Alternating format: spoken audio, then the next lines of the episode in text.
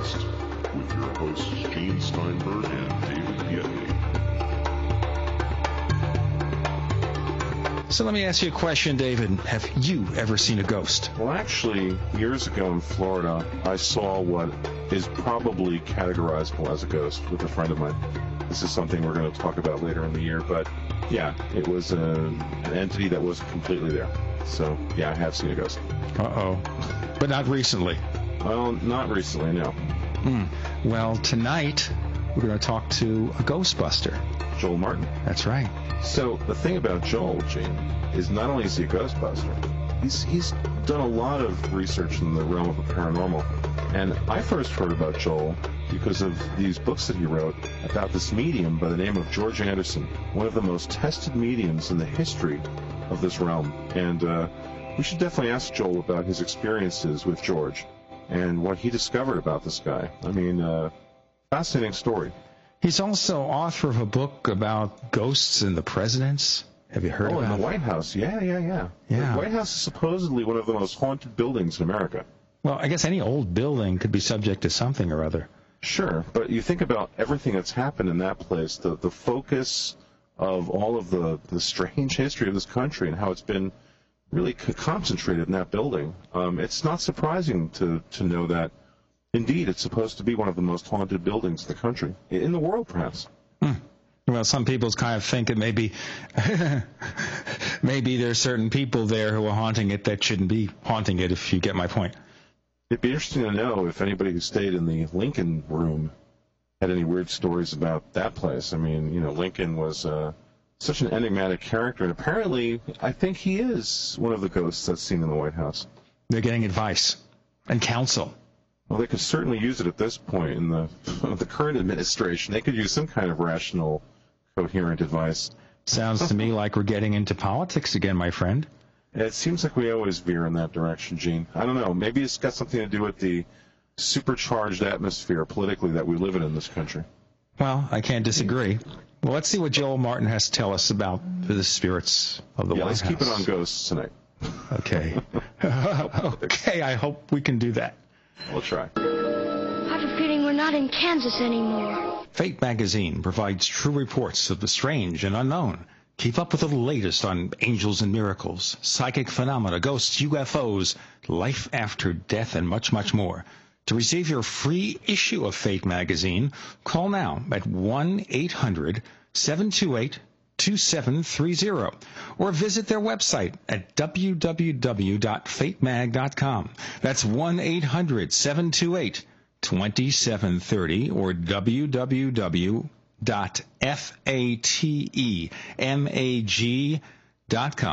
What are you waiting for? Your fate awaits. You're in the Paracast with Gene Steinberg and David Biedny. You never know what's going to happen next.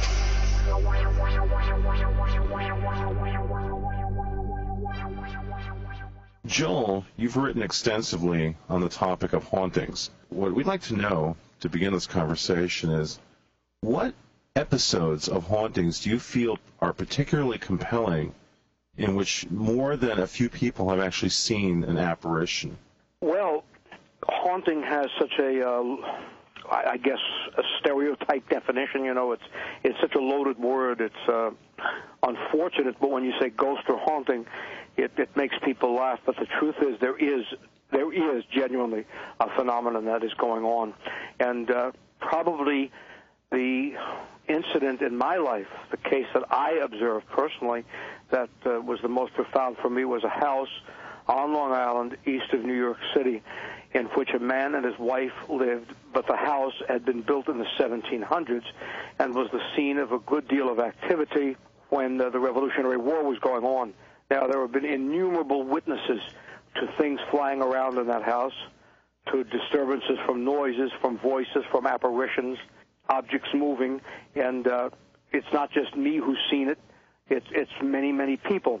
And finally, when I learned about the house, to make a long story short, we brought in a medium on one occasion, and she actually had the sensation that somebody had been hung there during the colonial American era. I brought in a second medium sometime later, and he did not know about the first medium's work, and he, too, suggested that something went on there that was violent, a death that had to do with a man who lived there later who caught his wife having an affair with a caretaker or one of the farm hands. And make a long story short, his daughter, this man's daughter, and the ghost of several of the people appear. They actually move things around. I saw the things move, and I wasn't the only one. We heard the banging from places there could be nobody banging. We made audio tape, and on the audio tape you heard noises and sounds that were not audible to the ear regularly. And as well, they and several of their friends have seen a number of visions. So, yes, there is genuinely, absolutely a phenomenon. Unfortunately, it's easy to say it and fake it, you know, and make it up. But in some cases, yeah, it's genuine. You're in the Paracast with Gene Steinberg and David Biedny. We're proud to offer paranormal expert Joel Martin, who has worked as a talk show host, is a winner of a Cable Ace Award. And I want to talk about that maybe a little bit later. And he's also author, among other things, of The Haunting of the Presidents: A Paranormal History of the U.S. Presidency, which he co-authored with our old friend William Burns. David, you wanted to continue on that question? Yeah, I'd actually love to know about the type of energy that surrounds these sorts of episodes, Joel. You mentioned that in this particular house, these mediums sensed that there had been a violent episode, maybe a murder. Is that something that's typical of these kinds of situations? Does it require that kind of emotion to create an imprint, a psychic imprint on a structure? It requires emotion. A sudden or tragic death, particularly often something, a situation where a young person has been killed or died suddenly and at a young age. Murders are unfortunately particularly onerous and a sign of a ghost or an apparition returning. There is always some very emotional situation associated, in my experience, with the ghost or apparitional phenomena that returns to a house. It's almost like the spirit can't get any kind of peace. There's no resolution. Exactly. It's as if that, right, exactly. It's as if something has been left undone that they have to complete. They're so stunned by passing on that they are really holding to the place that they were in or comfortable with when they were on Earth. Now, the word haunting, as I said before, is somewhat of a loaded word, and it's, you know, it brings giggles and guffaws and stereotypes and stigmas, but the truth is, all it really means is that a spirit, whatever survives our physical death, is going back to someplace it knew well or someplace where it left something undone. Probably in American history, the most famous ghost. Certainly, it's a benign ghost. It's not going to hurt anybody, but it died tragically, certainly, was President Abraham Lincoln. Now, there have been so many witnesses to Lincoln's ghost, so many credible and famous people who've seen it in the White House, that it boggles the imagination. It just absolutely is mind-blowing to me that you have debunkers and skeptics who say, no, they were all wrong. Dwight Eisenhower might have led us through D-Day and World War II, but when he saw Lincoln's ghost, he was crazy. Oh, come on, you know. Man, you know. Eisenhower saw Lincoln's ghost? Winston Churchill, you know. We're talking about people who are really important people in this world. Whoa. Whoa, Eisenhower saw Lincoln's ghost in the White House? Eisenhower? Absolutely. Yeah. Where is this document? Sure, Dwight Eisenhower, who was the great general during World War II, for people who don't know or don't recall. It's before our time, but, you know, it's a very important part of history, obviously, and led the D-Day invasion that finally ended the Nazi dread. He became president. He was elected in 1952, so he lived in the White House from 1953 until the very beginning of 1961, when John F. Kennedy was president. So we've set the time frame. General Eisenhower, or President Eisenhower then, was not a man who was given to believing in this, frankly. About his only hobby, really, was golf. They lived in Gettysburg, Pennsylvania.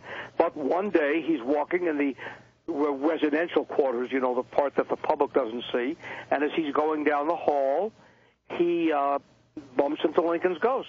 And he says it to his press secretary. He tells his press secretary, who then later repeated it on a TV program that is still on the air called Meet the Press. Really? And they made no bones about it. They made no fuss. He said, "No, I saw his ghost. I saw the apparition of Abraham Lincoln." And somebody said, "Did it scare you?" And he said, "No." He said, "I've been from World War II and D-Day. I don't think a ghost is going to scare me." Right? Just a ghost. If you see Abraham Lincoln now. Was this a visual sighting strictly, or did Abraham Lincoln, and I'm being serious about this strictly right now, did he actually talk to anybody, say anything, or was it strictly just all visual? No, this was visual. In this case, it was visual, and he was just walking down a hall. Among the people who reported Lincoln's ghost in the White House, to give you an example, because you were asking about witnesses, and rather than talking about only a case that I was involved in where it was a private home, here's the most public building in America, certainly one of the most important. And we're talking about people who have seen or witnessed that apparition, that shadowy form, and sometimes even a bit of him materializing in terms of his face. I can't remember every one because there are too many, but we'll go through a couple of them. President Dwight Eisenhower. There's a story in Harry Truman's diaries about hearing a knock on the door and having the sensation it was Lincoln's ghost. He believed it was. Winston Churchill had a very eerie experience, too, that he thought was related to President Lincoln when he was staying at the White House during the war years, the British Prime Minister. Queen Wilhelmina, when she was in exile during World War II, heard a knock on her door when she was a guest in the White House way back in the 1940s, opened the door because she kept saying, "Who's there?" and no voice answered. To answer your question, no voice. Opens the door, who's standing there? Clearly Abraham Lincoln. She, who had also stood up to the Nazis, fainted promptly. Carl Sandburg, Lincoln's biographer, who wrote the most famous books about him ever. He saw his spirit there. Mrs. Lyndon Johnson did, Lady Bird Johnson. Mrs. Kennedy, Maureen Reagan, the late daughter of President and Nancy Reagan. All of them reported the apparition of Lincoln. That's just some of the people. I don't want to, go droning on constantly, but it's that profound. Now, that's an awful lot of witnesses to report the same thing, and it's not imagination. There was an aide who even reported seeing the apparition of the Lincoln ghost during the Clinton administration. It made the news for about one middle blip, one brief report, and then they squash the story. They're afraid that somehow it'll bring some kind of ridicule on their administration. With Bill Clinton, that's hysterical. I mean, he did enough. He didn't need Lincoln's ghost. You've entered another dimension. You've entered Paracast.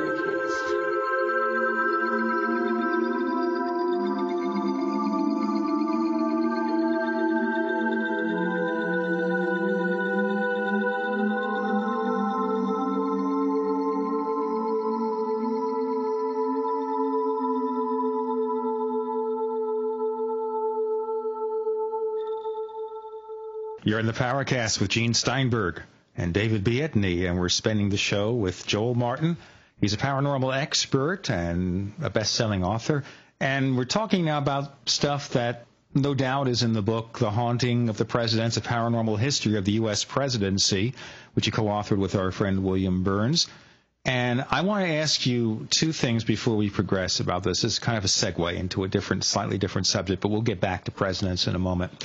Now, there have been theories here that the reason some people think they see ghosts or whatever your perception is because of some kind of wayward electromagnetic energy. I guess that's kind of a way that scientists are trying to put a reason afoot for this phenomenon. What do you say to them? So what is your opinion? Well, my opinion is to agree with what you're saying. It appears to be something of an electromagnetic nature.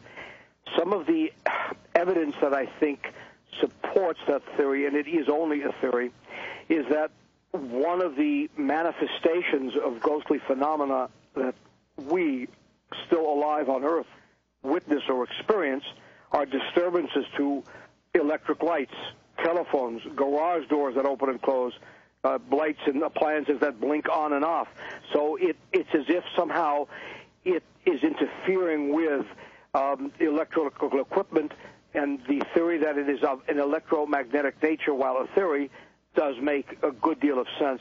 Clearly, it's some form of an unseen energy, something that we simply do not know how to measure and often cannot see unless it materializes for a moment. But the electromagnetic theory is a commonly held one and quite reasonable. Okay, but do we say then that the electromagnetic radiation is caused by dead people, or are people seeing things they expect to see? Well, I can answer that last part first. They are not seeing things in every case that they expect to see, not by any means. And as far as what they see, paranormal phenomena, especially when you're talking about apparitions, spirits, ghosts, there are many words for basically the same phenomenon. They work on their own schedule. In other words, we cannot summon them up in some laboratory somewhere and say, okay, appear now and hop into my test tube, or I want you right in front of the PET scan machine, or whatever other medical device or technology I have. They work on their own schedule, so I don't think people expect to see them. Now, it's possible in the White House that if you are in the presidential or private quarters, knowing about these stories, might you anticipate that you'll see Lincoln's ghost? Sure. But in too many cases, they happen abruptly and suddenly, and in such a way that you don't even in a million years dream or think that it's going to happen. That was what happened with me. The one experience I had in 30-plus years of researching and writing and broadcasting about this subject happened to me when I least expected it and in a place I never would have expected it. And it was in a church in Bonn, Germany. And I saw the apparition of a nun. Now, anybody who tells me I didn't doesn't want to meet me in person because I don't like being called a liar. Clearly, it can happen any time. Yes, you can have expectations, you can have anticipation, but they don't work on that schedule necessarily. But there is another question inherent in what you just asked. Are these manifestations of somebody who's passed on, or are they somehow projections of our own subconscious or something that we are producing, either through some psychokinetic activity or some subconscious activity? Now, that's a good question implicit in what you're asking that is obviously open to great debate. Well, it's certainly a subject we're going to have to explore more and more. I just want to throw something out. I'm sure David's champing a bit with his own questions, but I wanted to throw something out here. Some people maintain that some of these so-called UFOs that we see may be generated by the same source. Yes, that is also a theory that has been promulgated that they are perhaps apparitional in nature, that they are interdimensional in nature. And, there's not much more to comment on than to suggest that absolutely, and how do we know that they are or aren't? Frankly, we really don't. The only thing we can assume is that if a number of people see it, if photographs are taken, if there are witnesses and there is some objective evidence, then it's probably not apparitional in nature. It's a genuine object. So that applies to ghost sightings in general. What do you do, for example, when you have photographic or videoed or filmed evidence of an apparition or a ghost? Is it then just a projection of the person who's seeing it? That seems unlikely. On the other hand, it's possible that some of the physical objects that we think we see in the sky are not what we see, but are something that are either other dimensional or apparitional. Joel, you mentioned objective evidence of ghosts. Have you ever seen photographs or video that you felt convinced were not faked in any way, that were perhaps genuine? Oh, absolutely. I have a copy in my office. I have several copies, so I don't lose the copy, of one of the most genuine ghost photographs ever taken. I've seen two that are absolutely, categorically, without question, genuine. And I can tell you the stories briefly if you wish. Sure, go ahead. One is the story of a woman who lived to be in her 90s in a house in New York City that is now a museum called the Merchant House. The Merchant House Museum is in Lower Manhattan, almost on the border of where Greenwich Village would be, around that neighborhood for people who are from New York. But this woman lived in that house, a beautiful old house, still with the furnishings of the early and mid-1800s. She actually was born in the early 1800s and lived to the early 1900s. She lived to be almost 100. But when she was a young woman, she was very much in love with a young man, and her father, who was very severe and way too strict, obviously, but in that era, that's the way life was, broke up the relationship.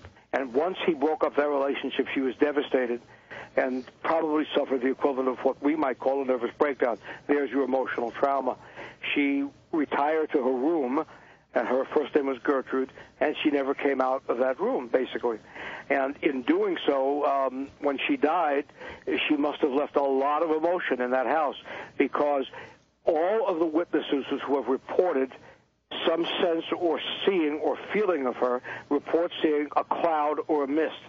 Now, a friend of mine who's a writer, a network TV writer, was moving from New York to Hollywood for a new assignment and loved that house, knew nothing about the haunted nature of it or anything to do with a ghost. She just loved the old furnishings. So to make a long story short, she went and visited it several years ago, maybe a decade ago, and she just was snapping pictures of there just because she wanted to remember places in New York that she liked before she relocated to Los Angeles. So again, make a long story short, she clips off a roll of film. She just goes click, click, click, click, click. She develops the film, and to her surprise, in one frame, in the room where Gertrude lived, near the four-poster bed and a fireplace, you see a long white line. Try to imagine that tread you see from the airplanes that make that skywriting, but it's not horizontal. It's vertical, up and down. She doesn't know what it is. She assumed it was something on the lens, perhaps, or maybe it was just some error in the photography. Then she's assigned to some show where she is dealing with researching ghosts and hauntings. And sure enough, there's a story about the Merchant House, so she did a double take. And as she's reading the story, it says that countless people have reported seeing that, and some have even taken pictures in that room, only to find that same up-and-down vertical smoke or energy, if you will, that kind of white form that goes up and down. And she realized she saw the same thing, and there she has it on a snapshot. So she gave me a copy of it, and I had it blown up, and it's been shown on network TV a number of times, and that is absolutely positively genuine. The other genuine ghost photo I saw was taken by somebody who was highly skeptical of the subject, who visited the Edgar Allan Poe house. Now, there are a lot of Edgar Allan Poe houses. He was poor, even though he was brilliant and troubled, as you know, and in his lifetime, which is about the early 1800s to, I guess, the mid-1800s, he moved around because when you couldn't afford the rent, you kind of skipped town and went to another house. So you've got Edgar Allan Poe houses in the Bronx, in New York City, in Westchester, above New York. You got them in Baltimore. They're all over the place. They went to one that was in New York City.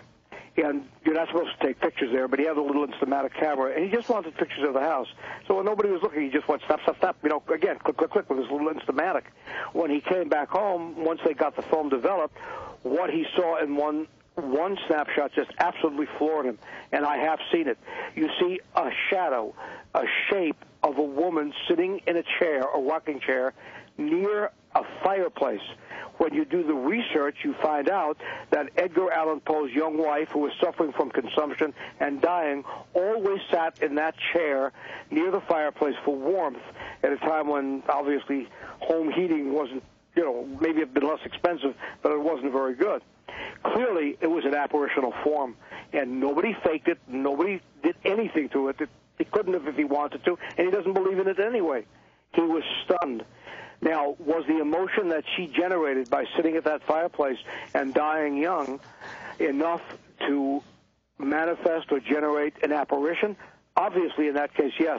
So those are absolutely two photographs that I've seen that I will swear on my grave, on anything you want, are genuine, without a question. The debunkers have convinced us that every time somebody takes a picture of this, there's something wrong with the lens, or it's the light, or it's your imagination, or you've lied, or you've done some kind of trick photography. No, that's not true.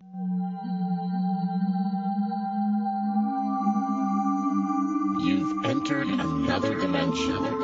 You've entered the Paracast.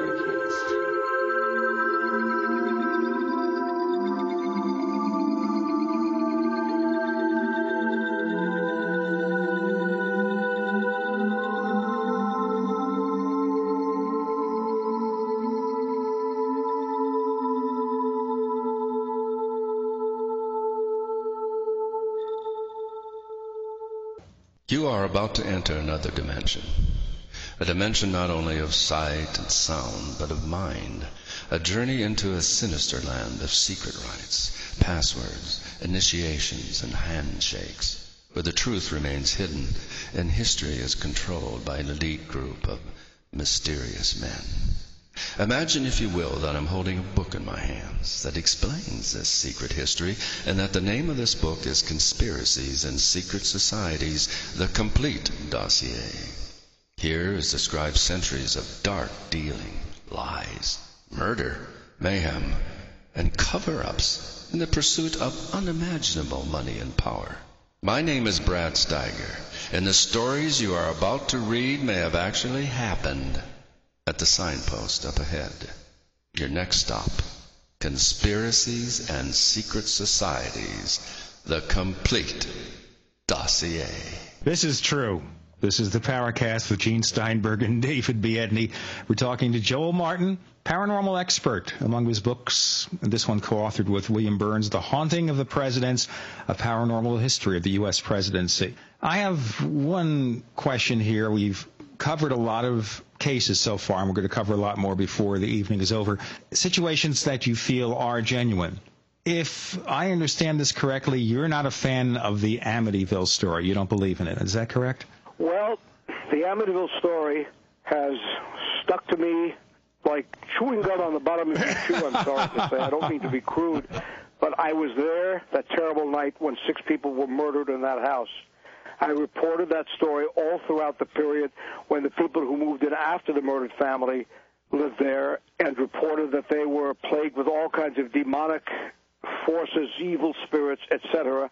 And then 5 years later, in 1979, I had the only broadcast interview in the nation with the attorney for the young man who killed his entire family, Ronald DeFeo Jr., and the attorney, whose name is William Weber, was part of concocting the hoax. First, they talked about it in the hopes of getting an insanity defense or a new trial for Ronnie on the basis of perhaps being demonically possessed, but then that idea was dropped. And he and Lutz, George Lutz, the man who lived there after the murdered family, went their separate ways. Lutz went on to write a best-selling book and a hit motion picture and made a really lot of money. You know, as far as the grosses were concerned, Weber was cut out of that and obviously thought he was entitled to a share. To make his side of the story known, he needed to give or present it someplace where questions could be asked and he could lay down the testimony, lay down the truth on a program.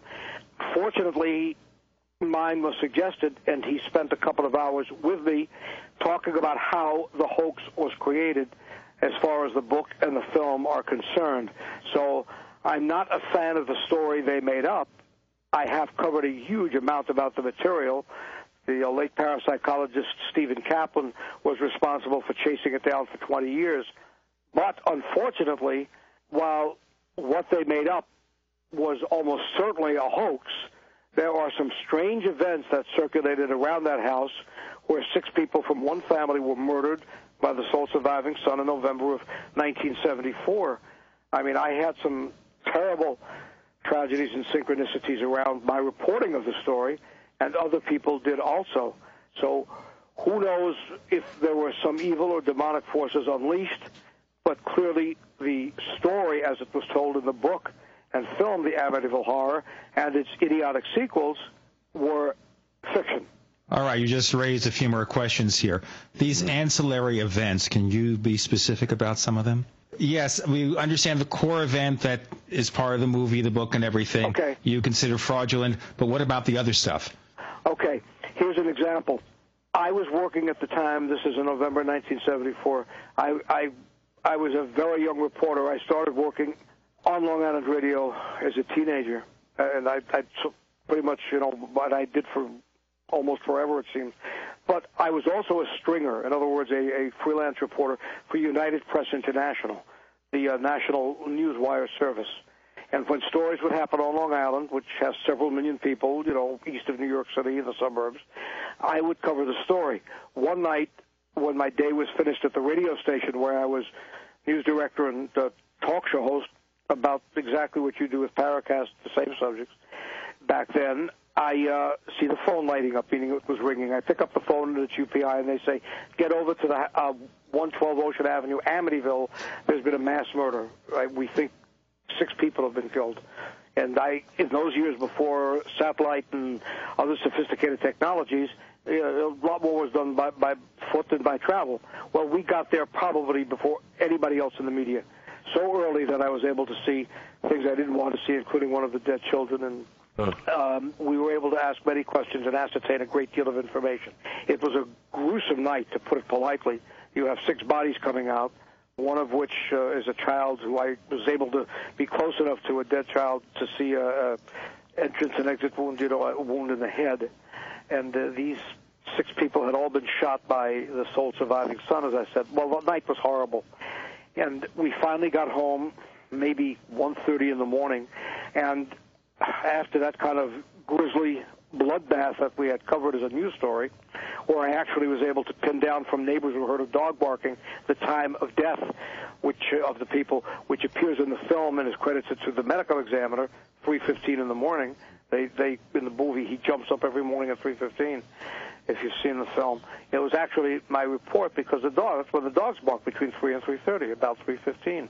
I come home, and just to, you know, like unwind, I guess you could say, I pick up my kitten, a little fluff ball that we had just bought, a gorgeous little cat, a little kitten. And the little black and white kitten I'm holding in my hands, and I pet it. As I pet it several times, it looks at me while I'm holding it. It gives a croak like that, and died right in my hand. Oh my God. Yeah, this honest, swear to God, true story. Now, I'm going to jump ahead 5 years to another incident where I'm concerned, and then I'll tell you about some of the other tragedies. In August, specifically August 2nd of 1979, for time convenience, I taped that exclusive interview with the attorney William Weber about the Amityville Horror hoax. It was just a convenient time for him. And you know the euphemism, live on tape. What you hear is what you get. There's no editing. There's no chopping. There's no nothing. You tape it. You put it in the box. You give it to the engineer, and they run the tape. So it sounds live. It's essentially a live program. It's just pre-recorded, like The Tonight Show is, or, you know, Letterman or whoever, you know. And so we are there that evening. And I'm waiting. It's a Thursday, and Bill Weber is due to give me this national exclusive, which is no small thing, obviously. And it's about 8 o'clock, and then it's a couple of minutes after 8. My phone is lighting again in the office. Obviously, they don't ring in studios, as you guys know, because it's going to make noise on the air. So I see the little light going on, but this is on my private line. But who the heck would be calling me now? There's only about 5 people who have it. And I pick it up, and it's my daughter, my very young daughter. Daddy, yes. Mommy's dead. Mommy's been killed. Just like that. Oh. 5 minutes later, Bill Weber walks in. I'd never met him before. He said, and I was shaking. And he said, oh, my God. He said, I don't mean to be funny, but you look white as a ghost, and you're shaking like you're trembling like a leaf. What happened? And I told him that my little girl had just called me and said her mother was killed. I was absolutely stunned. Somehow I sat down, and he said, I'll come back, I'll come back. I said, no. I was in shock. I did the program, and just that night, just before I revealed that whole thing to be a hoax, what happens? She's killed. Now, the prosecutor in the case, he died young and tragically of a heart attack. Jay Anson, who wrote the book, who had some heart problems, he died of a heart attack. One of the magazine writers, one of the first magazine writers to do anything with the story, he died of a heart attack. Kathy Lutz, the wife of the man who lived in the next family, the family who said they were plagued with all kinds of nonsense for a month, occult and evil and demonic spirits, she died recently after suffering for years. She was young, in her 50s. Steve Kaplan, who worked on exposing the hoax, wrote a book about it, worked on it for 20 years. The book finally is ready. He died of a heart attack 2 weeks before the book came out. When I wrote a chapter about the book for future project, if I told you the problems I had on that computer, you would not believe me. Everything else has worked fine except on that chapter. I have had a living hell trying to just get that chapter done, and I've had to call computer people to booting the computer. It keeps turning itself off. Now, is it coincidence? Sure, it could all be coincidence. Synchronicity, as Carl Jung said, sure. Is it my imagination? No. And those are only some of the deaths. There were more tragedies than even that. But those are some of the highlights of what went on. Now, even though Stephen Kaplan said, and Bill Weber said it was a hoax, clearly, that they created, could there be some demonic or evil forces that were summoned up in that house from the very angry, volatile young man who fought with his father and then killed the whole family? Could those who faked the story and created the demons have actually stirred something up that they should not have, like some kind of rat's nest? You have any number of theories. I am not willing to close my mind to any of them because I've seen too many strange things. And one thing I will say to my pals who won't debate me, the debunkers, I am not lying. I don't do that about this subject. This subject does not need embellishment. It's weird enough, and it does strange enough things without me having to fake anything. I'm not Stephen King. I don't have that kind of imagination. We have William Burns, the publisher of UFO Magazine, on the line. William, can you give us an offer for our readers about getting the magazine? Yes, I sure can. And here's an offer for your listeners. We have a special 5-issue introductory offer for first-time subscribers, $19.95 for your first 5 issues. Not available anywhere else but on the Paracast. So, Bill, how do they place the order? People can place orders by going to www.ufomag.com. They can also place orders over the phone at 1-888-UFOMAGA, or they can write to us at Post Office Box 11013, Marina Del Rey, California, 90295. Bill, give us that contact information again. It is UFO Magazine, Post Office Box 11013, Marina Del Rey, California, 90295. Or they can go directly to www.ufomag.com. And they can also call 1-888-UFO-MAGA, and they can subscribe right over the phone with a credit card.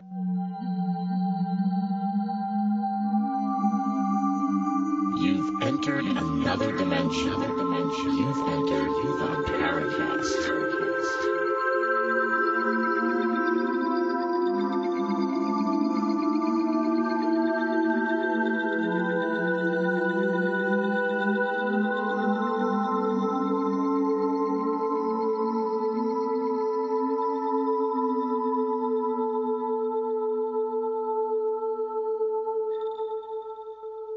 You're in the Paracast with Gene Steinberg and David Biedny. And we're talking to Joel Martin. He's a paranormal expert. Among his books, The Haunting of the Presidents: A Paranormal History of the U.S. Presidency. David, I know you have so many questions. I could see it now. Absolutely. So Joel, you're mentioning here this notion of these negative energies, these evil energies that can potentially manifest around these types of incidents. So what you're really saying here is that as far as hauntings go, we have what are potentially the spirits of humans that have lived in, let's say, a space and have departed. But then also, let's talk a little bit about hauntings that are maybe not sourced in the same way. Are there episodes where it appears that the spirits are coming from some other place, that they're not human, that there's some sort of a dark force? That's a very good question, and there have been any number of mediums and demonologists and exorcists who claim exactly that. Now, that, again, becomes a matter of opinion. Why do they manifest? We said they return to where they knew and what they knew. Could there be dark spirits or negative spirits? Sure, if you believe that there's positive, there's negative. You know, yin and yang, positive and negative, hot and cold, dark and light. It's entirely possible. There's a very good book by Larry Dossey called Be Careful What You Pray For. And what it basically is saying is an answer to your question. If we pray for things to come true that are good, Why isn't it possible that we also might pray for things that are bad? And in so doing, do we summon up or stir up, if we believe that there is a spirit world, assuming that, something that is dark and negative? New Orleans is a good example of a city that's haunted with God only knows how many stories of evil spirits and demonic possession, the practice of voodoo, the terrible tragedy, the obscenity of its history of slavery, a lot of dark and emotional negativity in life might produce the same thing in the afterlife, assuming you believe in the afterlife. So sure, it could be coming from somewhere else. You know, the poetic media will say, well, it's inhuman, it's coming from the bowels of the earth. Well, whether it's coming from the bowels of the earth as a metaphor, or we're talking about an evil spirit that's an angry soul that wants its revenge and is somehow not content to go to the afterlife, sure, then you've got yourself an evil spirit. We pray for good, we can pray for bad. We can actually create that kind of negativity. I don't know if you gentlemen remember something called the Philip experiment years ago. In the about 1973, the Toronto Society for Psychical Research, a very, very legitimate and genuine organization, had the same question you just asked. Could you create these things? I mean, can you make them up? Could you create them? And they sat around a table, and by the power of their mind, using psychokinetic power, basically, or ability, they actually created a ghost, an entity, who never really existed. They summoned up, by manufacturing, a ghost they named Philip. Now, he was benign. He was not dangerous or in any way anything that could hurt you, but he was able to move the table. He was able to make knocking and rapping sounds. And so if you can do that, and he's a good ghost, if you will, or a good manifestation of their own mind's energy, why couldn't you do that with something evil? Sure. But what you're describing, Joel, is a psychic projection. It's actually being generated by power of the mind. Right. And that is one theory that cannot be ruled out. But could there be a dimension or a place where spirits that are dark or evil, or at some lower level, manifest that evil, as you ask specifically? Yes, of course. And while it's a very small number of them, most ghosts or spirits seem absolutely unaware of us around them when you see a haunted house.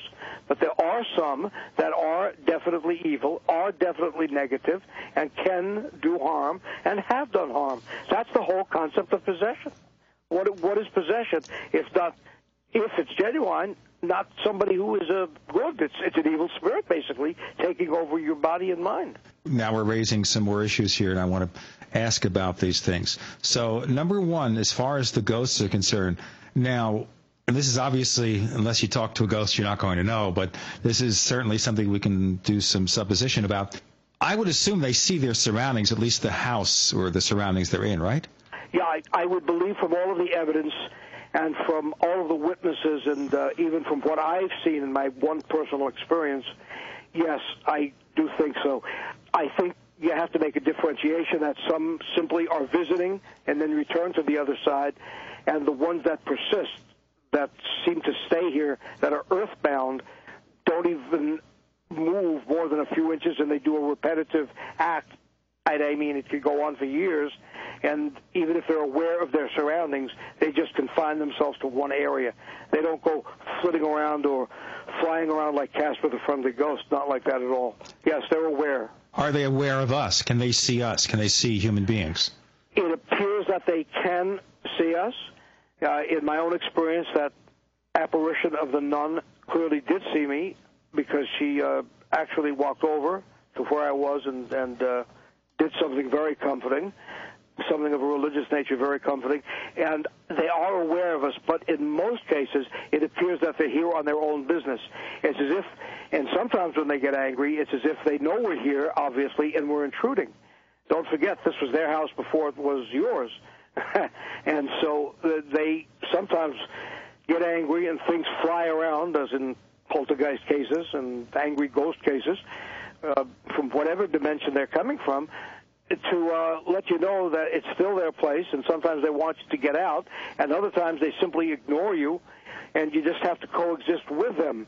I mean, there are almost every answer fits, but they obviously are aware of us, and in some cases they simply don't care that we're there, and other cases they'd like us to get the heck out. You're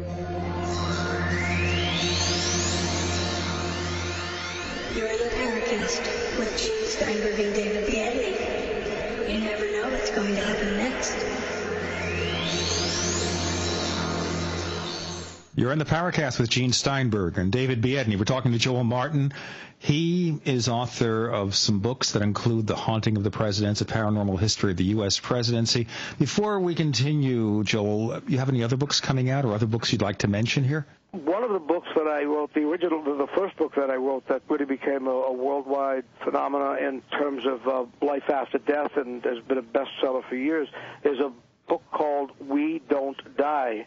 And it was based on many, many years of work I did with a particular psychic medium who was so gifted and so genuine and so tested that it was a story I knew had to be shared beyond the bounds of New York City's metropolitan area and Long Island. And so I wrote about his life and his work, and literally, I'm not exaggerating, I wrote 3 books ultimately about him. I co-authored them. The number of actual readings I watched this particular medium perform, the publisher added them up to at least 11,000. There were probably more because I didn't include the broadcast ones. I kept notes on over 11,000 readings, and that was only that medium. I've done it with many others as well. And We Don't Die, which came out in 1988, continues to be not only sort of classic, I guess, immodestly in its field, but it was the first book that then generated interest in the field in modern mediumship, and it was followed by John Edwards and Von Prague and just scores of people and TV shows and other books that dealt with the afterlife, and the evidence was so overwhelming and so astounding. And you could call it objective because you could see the results on various types of medical technology, and I had doctors and scientists all over the place working on it. You would have to call that objective, absolutely, and that is the book that I'm very proud of. And then Haunting of the Presidents is very important because it really does suggest that everybody, whether you are a pauper or a street person, the president, it doesn't matter, the postman, we all share these experiences, and these experiences are not exclusive to any one group. And the best educated, the most responsible have them.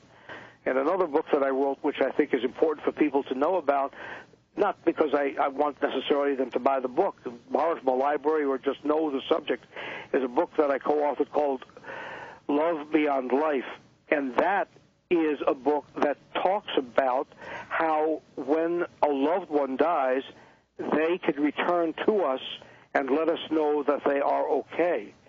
And many, many people, we're talking in the millions, okay? We're talking 80 to 100 million Americans reporting everything from near-death experiences to seeing their spouse or child or parent who's just passed on, to something moving, to a particular scent, to a voice being heard. So the loved one is communicating directly to you, and you don't have to go to a psychic or a medium. You can access them pretty much on your own through prayer, meditation, and often they'll come back to you through dreams. That's probably the most common way. And so I've tried to explore every aspect of the possibility that there is life after death, that there is an afterlife, that something goes on beyond, that we don't die. The book We Don't Die documents your experiences with medium George Anderson. And it was because of reading your books years ago, seeing TV appearances with him, and then actually also seeing him live. Could you tell us about your history with George Anderson? This is something I would love our audience to know about. How did you find this guy? It's an interesting story, and it almost, again, we've been put into this mindset that we must swear on you know, Mama's grave and swear to God and tell each other we're not lying. I'm really telling you the truth. But the honest-to-God truth is one night I had a psychic on my show in the late 1970s by the name of Robert Petro, and he was a brilliant clairvoyant, and he still is a brilliant clairvoyant, and a young lady called in, and she was losing her sight. She was a teenager. I don't know anything about her, and I just was captivated by the voice and the emotion of her story. Petro said he would be appearing someplace publicly the next weekend. Rarely, after doing a whole week of talk shows, 3 hours a night, plus news during the day, and God only knows what, did I want to go out to public appearances on the weekend. Something compelled me to go. I walk into this auditorium where he's appearing, and nobody would have recognized me because at that point I was not on TV every night, not the way I was from 1980 until literally the present. I walk in, and a man comes over to me with a long beard and long hair, wearing kind of a loose-fitting top. They call an African like a dashiki. They're just like a very loose-fitting smock almost, and grabs me by the hand. Now, I'm not very tall. I'm 5'6". He had to be a good 6'4". He was large. He's not the kind of guy I'm going to fight with anyway, but he had the sweetest eyes, the nicest-looking man in terms of gentleness. And he says, "You're Joel Martin." I don't know how he knew because I had just walked in. I can't even imagine how anybody introduced us or pointed me out to him. Make a long story short, he says, "I know why you're here. You're here to meet the blind girl." I said, "You're right, but how did you?" He said, "I just know you're here to meet the blind girl." He takes me again by the hand. He could have lifted me up over his head, actually, but he didn't. He just gently took me by the hand. He took me over to where there were a crowd of people standing in this large gymnasium auditorium-type place and says, "This is her. I have to go now." I said, but who are you? I don't know who you are.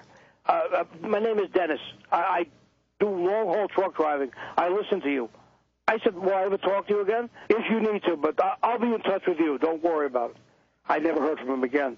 This is now from the late 1970s, all right? The blind girl I meet, she comes to work for me, even though she's lost her sight from juvenile diabetes and diabetic retinopathy. She's a teenager, beautiful young lady with blonde hair and blue eyes, and very, very bright, loved this subject. Make a long story short, one day she comes running into the studio in 1980, and she says, I'll clean up the language. Expletives deleted, there were quite a few of them. She said, "Blank, I just met a man who can blank talk to the dead, blank, blank, blank." I said, "What? But Patty, hold on, slow up. What are you talking about?" She said, "There's a guy in the neighborhood. My God, he knew things about me that nobody could know. He knew things that I didn't even know yet about my family." And she's going on and on and on. And I said, "Well, what do you want me to do?" She said, "Have him on your show. You've got to meet him." I said, "I don't believe in that. I really don't. I'm not even interested." You know what I was interested in, guys? I was interested in getting ratings. I wasn't going to lie. And people loved the show and the subject, and I had double-digit ratings. I didn't care about anything else. She said, "You've got to meet him. You've got to meet him." Well, it changed my life. I did meet him, and his name was George Anderson. He was in his 20s. He lived in the neighborhood, and sure enough, he did readings and communicated with people as a medium and then spirits at a level that I was absolutely stunned by. He knew, because my late wife had, as I told you, been killed in 1979, he knew details about the accident that I did not know. Well, that would kind of rule out mental telepathy. He knew details and names of relatives in the family, events that I wasn't aware of involving my sister, an uncle who was ill, an aunt who had been killed, and it went on and on and on. And messages from my grandfather so specific that I really started to shake. Then he says, "Oh, there's a pretty girl standing behind you with blonde hair." And like an idiot, I turn around and look. Obviously, he saw the spirit. I didn't. He described exactly what she looked like. And what really unnerved me was when he said, this is when we met the first time just privately. He didn't know me except by reputation on the air, and I kept my private life very private. You couldn't trace me if you wanted to. There have been so many name changes in my family. It's ridiculous. He says she's wagging her finger like you would scold a child. And I remember going, "Oh, my God," and I jumped up and I said, "Stop, stop," because I was getting very upset. What that meant was that when we were married, she regarded me as something equivalent to about maybe 2 or 3 years old mentally, and she'd always wag her finger at me because I'd leave things around the house. And she'd say, "You'll never go up. You'll never hang up a towel. You'll never put away your shoes," blah, blah, blah, you know, that kind of thing. And how would he know that? And how would he know details of the accident? I was so stunned that the only thing I could do now was figure this was the most amazing trick I had ever seen, or there was something genuine going on. So I asked him to come back, and I tested him. And how I tested him was to sit him down and not decide who I was going to call when we taped these private sessions, except at that moment when I called somebody only I knew but didn't know anything about. So, for example, I called a friend. I one day called the radio station's chief engineer. I called my parents. But nobody knew who I was going to call until I actually hit the phone. That way, he could not have had any kind of visual clues, verbal clues, research, all that other, junk that the debunkers tell you they have. Oh, they prepare and research. No, he could not have. And all the person on the phone was allowed to do was answer yes or no. That's how strict it was. The results were stunning. They were so stunning that I got into several fights because people said that he revealed things that were too private that I must have told him. And I remember having a fight with one fella who said, I never told anybody that I was adopted. I never told anybody my real father ran away. You told him. I said, you just said nobody. You never told anybody, you moron. Idiot. What are you telling me? I told him. I didn't know. I said, oh, my God, you're right. I brought in a musician, a very good friend of mine, Max Toth, who was a brilliant parapsychologist and a magician. And my instructions to Max were, this is, again, in 1980, very early before I met George, can you debunk him? It's got to be a trick. Please tell me how he's doing it. I don't care. I get the same paycheck whether I debunk it or I support it, okay? My ratings are going to be good no matter what. I'm not worried about that. Well, Max tested him privately, only as a magician could. And I said, Max, this is not to prove he's real. This is to debunk it. He comes back to me over an hour later, and he looks at me, puts his hand out, shakes my hand. I said, congratulations. I said, on what? He said, fine. With a big smile, he says, you found the real thing. And I was stunned. It changed my whole life because where my whole life had been broadcasting, now all of a sudden I was becoming interested in this subject at a whole other level in a whole different way. Well, we tested him with thermography, with PET scans, with EEGs, EKGs, with computer analysis, with probability tests. It goes on and on. So many tests I can't even describe them to you, from doctors and scientists and skeptics and everybody who I knew who was a professional who I could call in a favor from, psychologists, clergy, magicians, you name it. Nobody could in any way debunk what he was doing at that time. This is Tim Beckley, Mr. UFO, reporting for ConspiracyJournal.com. Fascinated by the strange and unknown, things that go bump in the night, UFOs, time travel, Area 51, the Philadelphia experiment, shady government cover-ups? Don't be left out in the lunar cold. Sign up now for our weekly online newsletter and receive our snail mail catalogs. Go to conspiracyjournal.com or email Tim Beckley at MrUFO@webtv.net. It's all out of this world.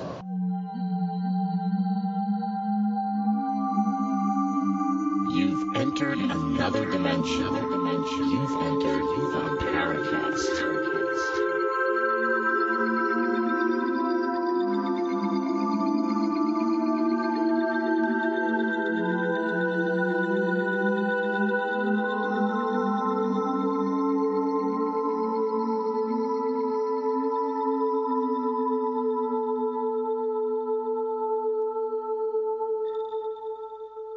You're in the Paracast with Gene Steinberg and David Biedny. We're talking to Joel Martin, paranormal expert. Among his books, The Haunting of the Presidents: A Paranormal History of the U.S. Presidency. He is a talk show host, winner of the Cable Ace Award. I'm going to ask him about that for a moment. All right, you were telling us before I interrupted you rather rudely there. Just want to ask you to continue with the reporting of these test results. So go right ahead, take whatever time you need. The results of the test results were fascinating. The EEG, basically that's measuring people's brain waves. The doctor who supervised it was chief of neurology at a New York City hospital. They put George on a table, they attached the electrodes to his head, and they set what they call the baseline. Now, I am not a scientist, don't pretend to be one, graduated from art school, so my knowledge of science is somewhere between 0 and 0. And frankly, it helped me because I had no prejudgments, I had no answers in mind, but I did learn a lot since. And so they put George on this machine, and the doctor is, the neurologist, the only one who knows who the subject is going to be, and they see what the brain waves are. His brain waves appear to move the way anybody who's awake would move when you're you know, sitting around. They kind of move at average speed. They're not too slow. They're not too fast. They're just what they call the level of beta. All of a sudden, he brings in a young man. Now, the young man specifically was wearing a white T-shirt with a flag of Italy on it. He had no jewelry. He had a prominent nose, very curly hair, and the average person would have to assume the guy was Italian. I don't know who he was. No name was given. He wasn't even allowed to answer. George was only allowed to give him information. Now, George did not go into a trance as the stereotype medium does, but in this particular test, he would tell him what he saw around him in terms of spirits of the deceased. The young man standing there, and all of a sudden, as George is on the table and his brainwaves show a normal, alive, awake person, George continues to speak, but the brainwaves change. All of a sudden, they go down to something called alpha, which is a much more relaxed state, and then they go into something called theta, which means you're asleep. He's awake, but the brainwaves aren't. Now, it was more bizarre than even that when they noticed that it was happening in only one part of his brain. Huge amounts of electrical activity on the right side, the right temple of his brain. They call it the right temporal lobe, and it looked like the brainwaves of an epileptic. He begins to describe the young man and talks about the young man, and he wasn't fooled by the way the guy was dressed. It turns out he was a married doctor who was Jewish, not Italian, and he had a bad relationship with his father, and George gives him detail after detail. And the neurologists there and the technicians and the other doctors were stunned. And then when George says, "I'm sorry, your father is departing," they don't have the ability to communicate for more than a brief period. As George says, the spirit is departing, the brainwaves on the EEG go back to normal. When the doctors read that, and they did this with several other people, they were stunned. It could not be a trick, because when you do auto-suggestion or meditation or self-hypnosis, it will happen symmetrically. In other words, your brainwaves will change, but they'll do it evenly. It won't happen in just one part of the brain. Right temporal lobe only, like an epileptic, only when the spirit comes in and when, after the spirit leaves, back to normal. When we tested him on the thermography, which is a heat-sensitive device, his body, when he was standing there with only a pair of undershorts on in a very, very cold room, heated up to a point where they have it color-coded with black being the coldest and white being the hottest. In this cold room, virtually naked, except for the undershorts, he heated up white in certain parts of his body. Which parts? Those parts where a subject who had been brought to him had a particular injury or ailment. For example, one woman had a back injury. His back heats up. Somebody else had a head injury. His head heats up as well. And it went on and on like that. One woman comes in, and she is not allowed to answer, only he can give the information. He says, "I feel something in my throat." "Well, I can only tell you," she's not allowed to respond. And you see on the machine how his throat is heating up hot white, just the way hers would. But the doctor says to me in an adjoining room looking through this one-way window, "No, that's wrong. She has no throat injury." He missed that time. I said, "All right, listen, you can't be 100% right." Later on, we talked to the woman who was the subject. Make a long story short, while she was waiting to go in to see George, she was very nervous, sucking on some cough drops, swallowed one, it got lodged in her throat, and she couldn't get it out. He actually picked that up. That was the thermography. The technician almost passed out. She said, "I must have done 100,000 of these things." It used to be used for breast cancer detection. A heated area suggested cancerous cells. She said, "I've never seen anything like this." And he actually would heat up where the patient, the subject, heated up. As well, he knew information that was just uncanny. And you see, again, that same part of the brain light up. The right side of the brain was getting warmer. We did him once with a contraption that gave him mild electrical shocks. And we had a subject that he couldn't see. And every time you would touch the subject with the electrical shock, George was supposed to tell you where he felt that shock was happening, occurring. Well, he was right when they touched the guy's foot with the electrical thing. He said, his foot. And they did this several times. They go through, different parts of the body. And then on the last try, they don't touch the subject with the electrode that would make the electrical shock, this little prod. And George says, "Right shoulder." Well, of course, the doctor was quick to jump on it and say, this is televised live, by the way. Doctor says, he was wrong. Ha, ha, ha, ha. I said, fine. Again, nobody's 100%, so he's wrong. Well, this is a swear to God, the honest-to-God truth. George went to the right shoulder, even though the subject wasn't touched there with the electrical probe, because in about 30 days from then, a month later, that fellow who came back, who did the subject, was decent enough to call us and tell us the truth. He was diagnosed with multiple sclerosis, and the pain started in his right shoulder. In other words, when George couldn't find a place where the pain was, he simply went into the future. And this has gone on repeatedly with him, test after test after test. One night I brought in a computer analysis fellow, a guy who could do computer analysis and probabilities, and he said the chances of him guessing were on each area, like the gender of the person who passed on or the relationship, something like 1 in over 40,000 on each one of them. So the odds of him guessing were so astronomical that they defied the laws of probability. Of course, after doing it for 20 years, you start to get tired, and he slowed down a great deal. But he was really the very, very, very best, and certainly the most tested, because the technology that existed in this generation and for him was not there for other mediums in earlier generations. But the results were astounding. What I did not know when we were testing him in New York is that similar tests were being conducted on the West Coast and in Canada by other doctors. And by coincidence, one day, a few years ago, I happened to be with a couple of those people, and they told me the tests they were doing. I said, wait a minute, we just did those tests. They said, you did? And we started to compare notes. Do you know that they got the same results with genuine psychics and mediums 3,000 miles away that we got in New York? And George's accuracy rate then, by the way, statistically, was about 94%. In the book, I lied. And I made it 88% because I didn't want the pressure on him of him always having to be right or somebody making fun of him. So if you can imagine, I said he was less accurate at the time than he really was.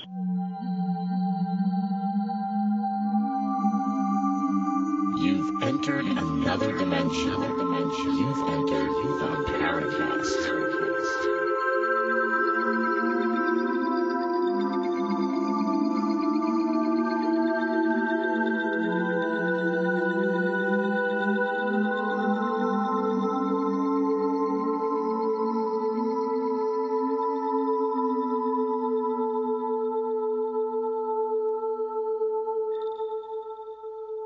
Hold that thought. Let me tell everybody, you're in the Paracast with Gene Steinberg and David Biedny. We're proud to be talking to Joel Martin.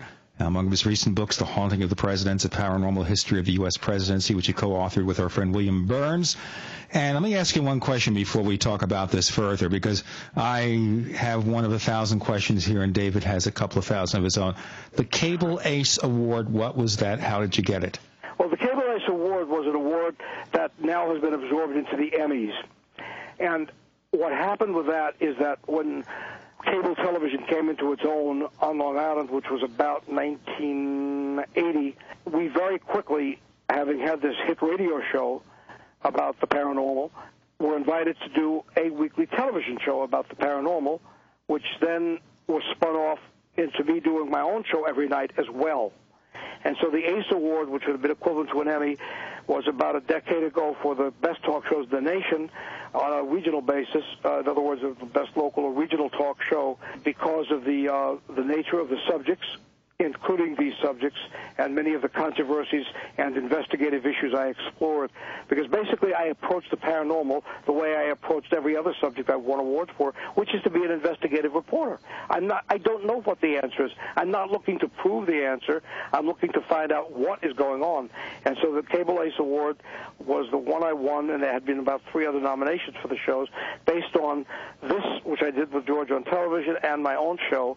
And we had probably the first shows of their kind on commercial cable television going way back to, 1980, 81. Let me pursue another area that you raised earlier, and it started the juices churning about possession, that ghosts can possess human beings. Is this something that you have to prepare yourself for, or do you believe, for example, in the situations that result in exorcisms where so-called nasty ghosts or spirits can possess somebody?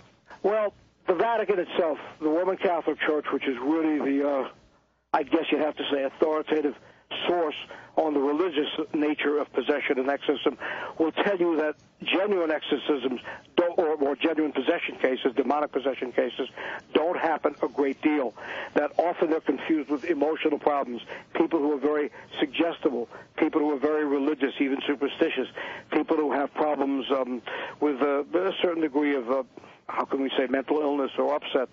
And that is not to insult anybody, but being frightened and suggestible is a leading theory about how these things can go into you, or you can believe they go into you.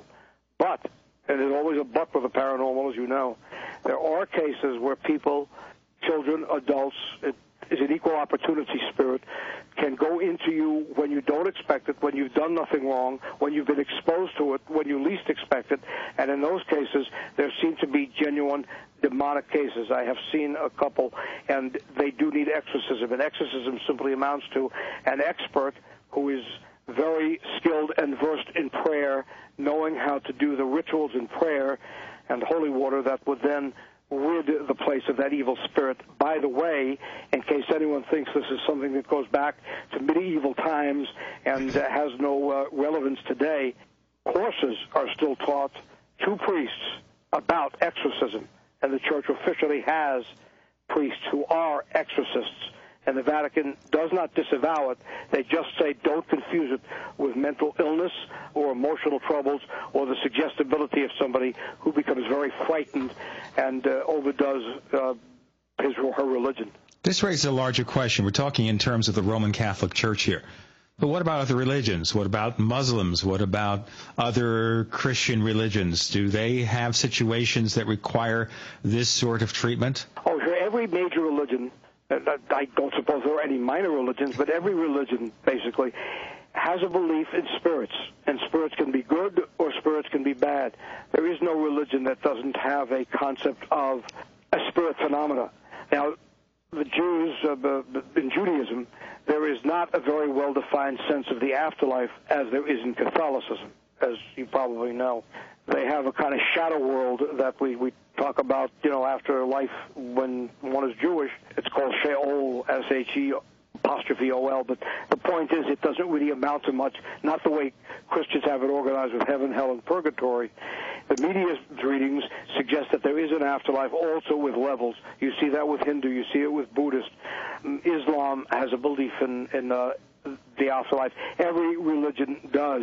But as far as ghosts are concerned, you see them in legend or in fact, also in every religion, including Judaism. Something called the Dibbuk is really a ghost or a spirit. And it's an old story that goes way, way back when the Jews had Kabbalah and mysticism and even before. So there is no religion, and it's in the Old Testament too, the story of King Saul. There is no religion that doesn't have a concept of the afterlife, of ghosts, of mediums, of spirits that manifest after death. And this is a very important point for people who can't quite understand why we are talking about this as if we are serious.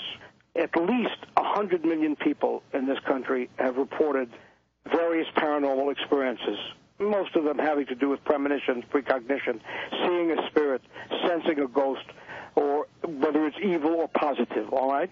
Now, remember the figure we're talking about in the tens and tens of millions and millions and millions, okay?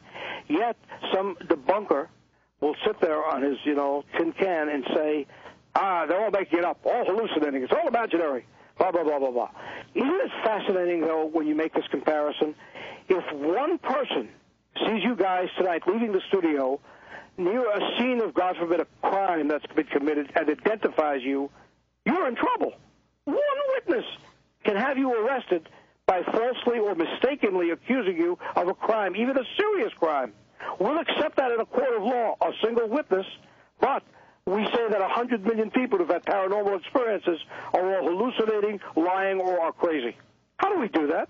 Well, Joel, there are even skeptics like myself who have had a range of paranormal experiences and have to admit that we simply don't know everything about the nature of reality. That's right.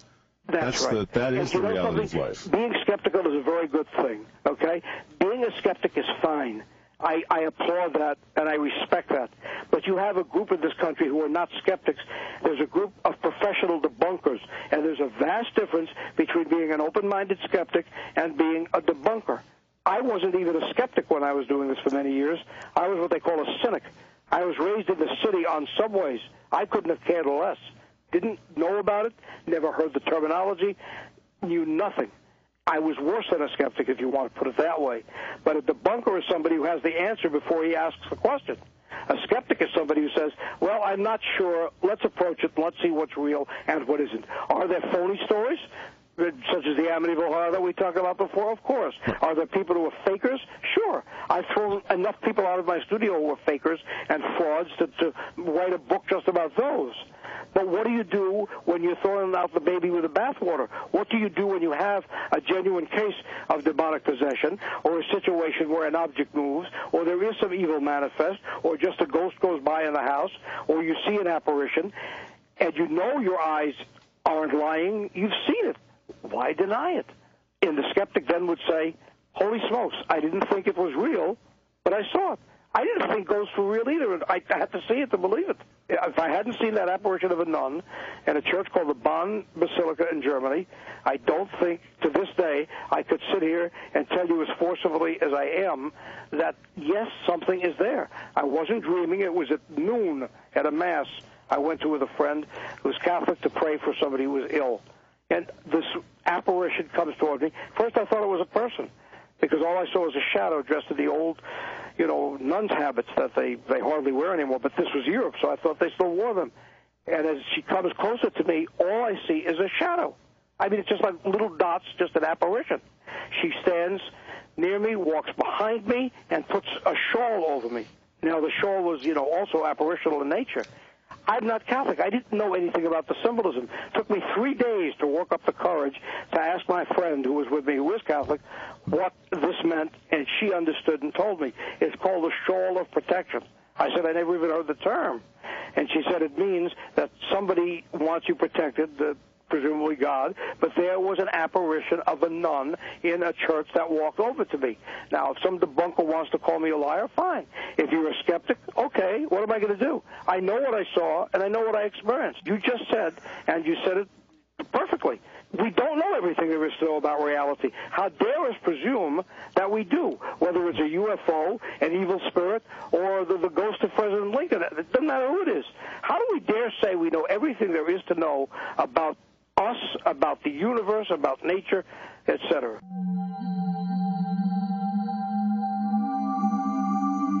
You've entered another dimension. You've entered Paracast.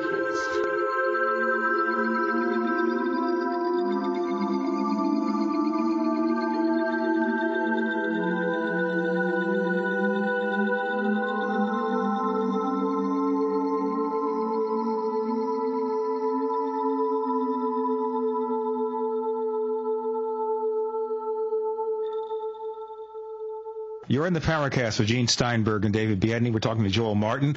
We have time for just one more segment. David, you have some wrap-up questions? Yeah, I actually have one key question, Joel. In all of the readings that you underwent with George Anderson, could you summarize for us? Let's assume for a minute, and I think there's a good possibility that George is the real thing. What were the messages that came through from the afterlife? What things were the common thread? What wisdom is there to glean from the afterlife? Now, that's a very good question, and it's a very fair question, and skeptics often ask it, and I think it's a terrific point to be made, David. Here's the answer. They were rather, in most cases, rather mundane. And those people who think that somehow when you go on after death and there is some other life somewhere up in the stratosphere, although a genuine medium will tell you that the other dimension, be it good or bad, wherever it is quite close to us. It's around us. They see us. We just can't see them, except when they manifest for a moment or two very briefly. They will give you a message that basically is like a phone call to a relative or a friend. Hi, I'm fine. They might give you a clue about something that's coming up in the future. They might tell you where you've lost an object. They might tell you be careful, as one did with me, about driving your car going somewhere because there's something wrong with the steering wheel, which I did not know about. And I did get it fixed, and I had no idea, and sure enough, there was something wrong. But basically what they are is what they were here. They don't necessarily get smarter. If you drove an ice cream truck here, you will probably not become a nuclear physicist or rocket scientist on the other side. And I'm not criticizing either one. When I go to the other side, I'm not going to be that much smarter than I am now, which is, not saying a whole bunch, but I still probably won't be able to do algebra, okay? You don't gain this incredible wisdom just because you're in the afterlife, as the stereotypes have, suggested. You are simply getting back a message from somebody who is saying to you, I've passed on, I loved you, I'm okay, I'm not in pain, are you okay? Now, how do you know, since it's such a generalized message, that it's the person that you're speaking to who you've lost? That's where you know genuine mediumship. When George gave me the name of my grandfather, uncle, aunt, sister, brother-in-law, late wife, et cetera, then you say, holy smokes. When he described them, that was even weirder. He gave me one night the name of my grandmother, and I didn't know that was her name. So much, again, for mental telepathy. Wasn't really my mind. I did not know her name was Rebecca. I really didn't. We call her by another name. And Joel, he says, she's saying it's Rebecca. Well, so the answer is she was just saying, take care, be a good boy. But there's got to be something more substantial. I mean, why? Well, I have to believe if this conduit opens up, maybe some bit of vital information besides I'm okay, are you okay, can come through. Well, it depends on who the individual is. There might be, well, there have been, as a matter of fact, cases where I saw George sit there and predict the AIDS epidemic, where he predicted the near assassination of Pope John Paul back in 1981, when he predicted things about the AIDS epidemic, as I said, and even what might help resolve it or how it should be handled. An earthquake one night, an airplane crash another. But the profundity, that tremendous wisdom of the ages that we expect from somebody here, Grandpa was a shoemaker, and Grandpa is not all of a sudden going to have the wisdom of the ages. He'll have a certain amount of common sense, and he'll tell you things like, don't marry that girl, drive carefully. You've been driving drunk, haven't you? In other words, they're down-to-earth things in most cases. They're not the wisdom of the ages. Some of that is stereotype, and some of what you're talking about is an ability adjacent to mediumship called channeling, where you get, allegedly, an entity who has that wisdom, who comes through a medium or a channeler and says, the universe is permeated with the smell of turpentine, and I see from the top of my mountain that yogurt is the answer to all of life's problems. You can believe it or not, because it's allegedly coming from somebody who is supposedly never had been in Earth, or if had been, was somebody who's gained tremendous wisdom on the other side. Now, that's up to you to accept or not if the information is useful. But in personal situations, they're usually personal messages. Well, you don't believe, then, that people reincarnate, that they come back here and maybe try to learn another set of life experiences? Oh, I sure do. Oh, you do? Okay. Oh, God, do I ever. Man, do I ever believe in that. I believe in that because there's such a stunning amount of evidence about people's behavior in this life that suggests somewhere, somehow, they had to have learned that information someplace other than this life. In other words, think about affinities. Think about why a friend of mine who was born in a slum tenement and raised in one like me had all of his life, growing up in Brooklyn, this strange affinity for the mountains of the western United States and snakes. Literally, this is not a joke. He loves the West. I have no idea why. I've never been there. He eventually moved out west to fulfill this strange sensation he had all his life. I have a strange affinity that always makes me feel, when I read something about the era, that I lived as a child during the Civil War. The debunkers will lie, and they will tell you things like, well, everybody comes back and thinks he's Napoleon. I have seen hundreds and hundreds of these cases, and never once has anybody gone to a past life and suggested they were anything but a child maybe a peasant, a working person, something quite ordinary and average. No royalty, nobody famous, nothing nonsensical like that. No Napoleons, no Queen Marie Antoinettes or Elizabeth. But when you see people who have these tastes or affinities or longings or feelings that they have to do something with their life or seem to know things that they couldn't possibly or shouldn't know in this life, where the heck is it coming from? Why are these things happening? And when they're placed sometimes in regressive hypnosis and provide information that can't be matched anywhere except through reality in terms of a past life. In other words, you find out that they really are telling you about something that happened 100 or 200 years ago. While the cases are rare, yes, they do. Hindus and Buddhists wouldn't even have this conversation. They say, well, of course there's reincarnation. We're still arguing about it. By the way, the Roman Catholic Church you mentioned before, the world's first psychic investigators, incidentally, genuinely, they, for the first several hundred years of the Church, did believe in reincarnation, had no problem with reincarnation. There are references to it in the New Testament, and then they decided it was better to not have it, so they voted it out. Simple as that. Well, that makes it easy. You just say it doesn't exist, and it doesn't. That's right. You take a vote. How many of you are for it? Let me see. All right. Just remember, anybody for it loses his head or burned at the stake. Let me see. Good night. It's a unanimous opinion. Nobody believes in it. Thank you, gentlemen. It wasn't complicated back then. But, yes, seriously, I do think something does survive that has the potential to come back. Absolutely. Well, I think that's a good way to end this. Thank you very much, Joel Martin, paranormal investigator. Tell us one more time, what books of yours should we look for?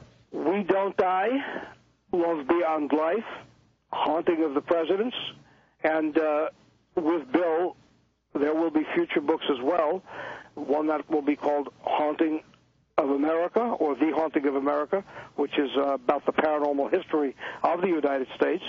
And Bill is a phenomenally knowledgeable man and publishes UFO Magazine, as you know.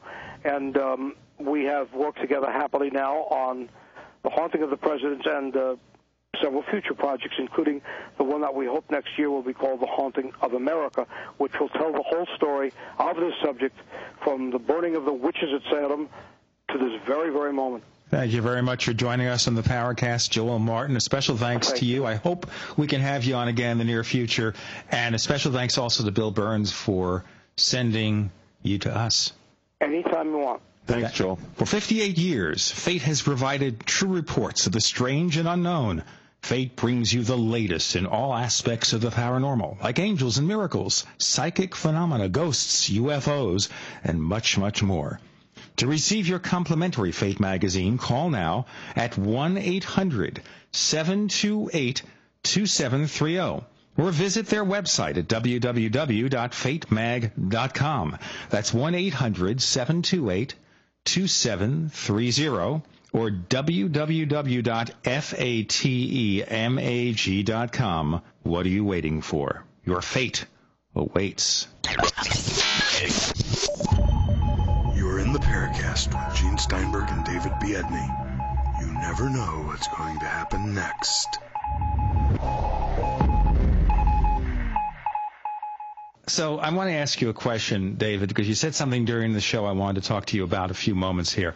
You say that you're a skeptic, but you've seen a ghost. Now, I see a little disconnect here, so would you explain to me what's going on here? Well, there's no disconnect. I mean, I know what my experience was, and it turns out that that particular experience was with someone else, so it wasn't just something out of my imagination. There was someone else that was with me. But like anything else, Gene, I have to assume that some double-digit percentage of these episodes are BS. They're just made up. So I do remain skeptical about the vast majority, but my own experiences suggest there is something going on. So, yeah, I'm a skeptic in that I don't necessarily buy into all of this.